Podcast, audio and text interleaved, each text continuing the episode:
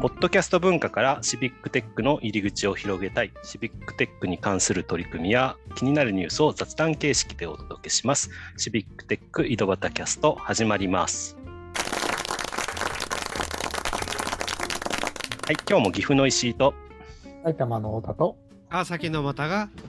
届けします。ということで、えー今日のゲストは、えーシビックテック埼玉の桑原さんです。桑原さんよろしくお願いしよろます。しくお願いします。呼んでいただきお願いしますありがとうございます。いえいえ、ね、これで、えー実際2回目の登場ということでね。はい。もう恐れ多き。はい。い、えいえ。で、太田さんがね、呼んでいただいたということで、ここから太田さんにね、ちょっとバトンタッチで話を進めていただけたらなと思います。よろしくお願いします。はい、よろしくお願いします。えー、まあ、小原さんとは、えっ、と、埼玉県埼玉市で、えー、シビック本テ当に太田さんが仕切るんだ。は い本当に太田さんが仕切りますよ。はい。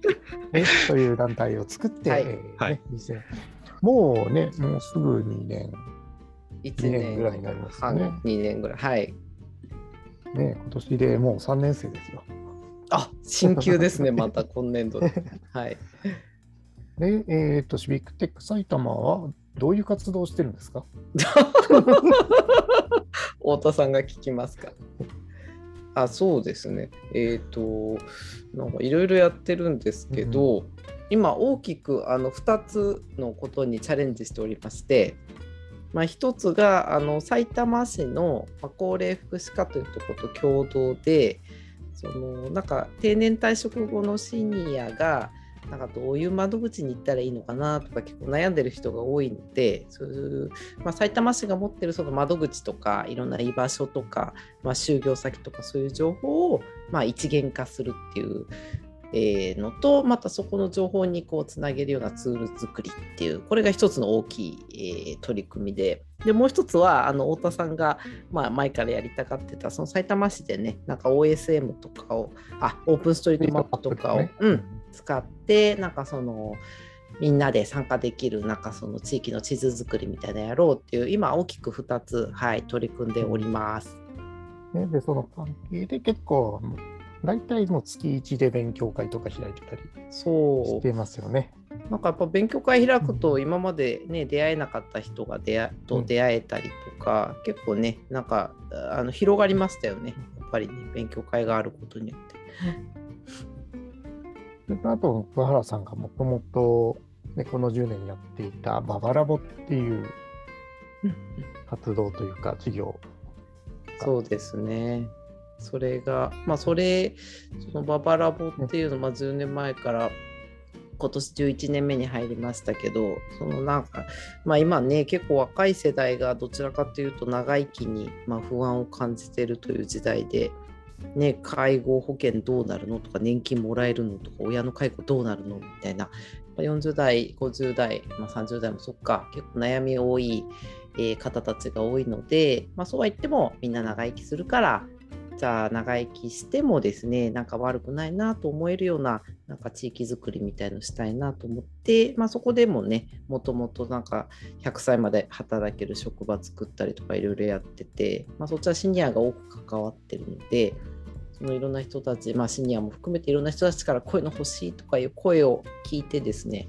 なんかそれでシビックテック埼玉の方で形にできるものはしていこうみたいな感じでね今両輪でやってるようなそうなんですね。もともとこう、えー地域でそういうね、シニアとか、まあ、うん埼玉市に限らないですけれども、いろんな活動をされているっていうところで、そこにあの、まあ、自分もちょっとシビックテックをやってたっていうのを紹介して、これ、えー、やったら地域でどうなるのかなっていうのがあって、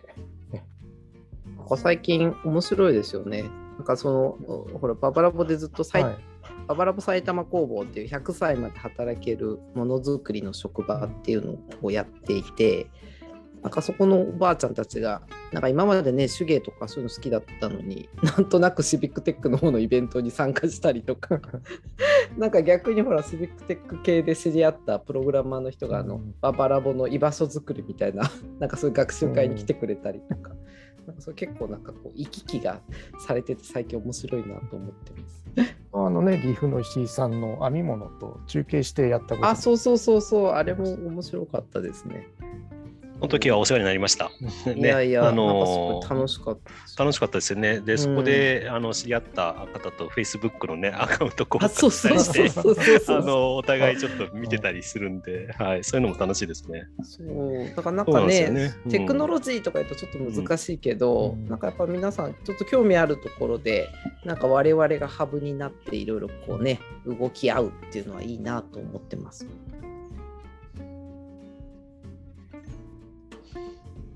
あ、太田さんフリーズして。いいや、いいですよ。なんか、うんそういうのは、なんか、今度はシビックテック埼玉、なんか、見学に行きたいと思って、ちょっといろいろ勉強させてほしいなと思ってる。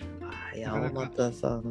なかなか俣さん、ぜひ来ていただきたいですよ。やっぱりこう、川崎でもやっぱそういう人たちとなんかやりたいなと思ってるので、えーぜひおじさんあるあるのイベントに来ていただきたい。いいかもしれないですね。私はどちらかってあのそそっちの青年年代に近い方かもしれない。昔の話はちょっとは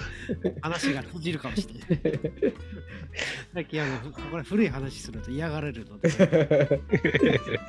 そうですね。まだ新しい、そんな新しい話かみたいな話でね、盛り上がるかもしれないですね。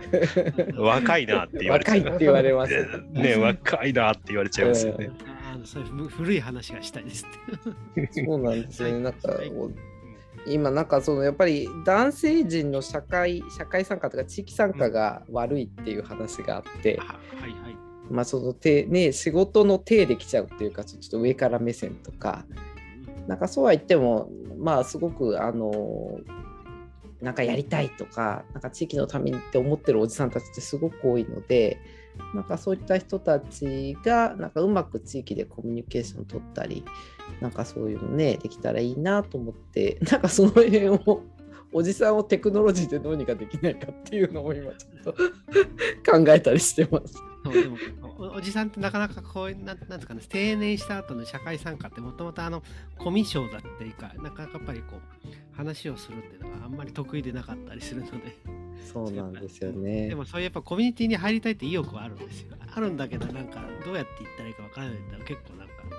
なんか恥ずかしいとかなんかちょっとなんかいや入りにくいっていうのがあったりするので。なんかアンケートするとやっぱり友達欲しいって思ってる人が多いんだなっていうのも分かったりして。そうなんですよ。でもともと地元にそこに住んでる人だったら子供の頃からの知り合いがいるかもしれないけど結構ね転勤族の人たちぱり仕事が終わると地元に知り合いがいなかったりするのでふ普通に話す友達がいないですよね。そうなんですよね。なんかその辺も今年今年度なんかおじさんたちにアンケートとかいろいろ取ってそれでなんかおおじさんをカテゴライズしてなんか AI 分析とかも行いつつなんかおじさんを今ね10タイプに分けてなんかそれぞれにこうどどんな風にそのおじさんたちの背中を押せばこう地域に出そうかっていうのを今ちょっとなんか調査したりとかもシビックテック埼玉でしたり、はい、してますあそういう。傾向があるってうん、なんか話ききっかけがなんかあるこうなんか共通の話題みたいのがあったりするといいかもしれないですね。ねえそうなんでしょうそれねこそテレビ昔は昔のテレビの話でも話しやすいじゃないですか。あだからなんかウルトラマン世代によっていろいろこう何世代みたいなのもあるらしいです。そうですね仮面ライダーとかそうそう仮面ライダーとか。昔で見てたアニメで、月光仮面は見てましたが見てません。結構古いですね結構そうそうそうあと、レコード大賞は誰が 誰が体操ですか、うんそうね、紅白歌合戦は何を 何が好きだったですかとか そういう割にあの入りやすくみんなが知ってそうで入りやすいな共通の話題があるといいかもしれないですね。ねえなんかその辺をもうちょっとこう探っていけたらいいなっていうふうに思ってます。結構、うん、本当の仕事おじさんの話ってすごく長くなってしまうからね。そうそう、あとね、よく言われて、最近おじさん話が長いって言われて、ね、すごい嫌がられて、ね、話よくにくいですよ。話長えよって言われて、すいません。というわけで、あっという間に時間になってしまいましたが、あ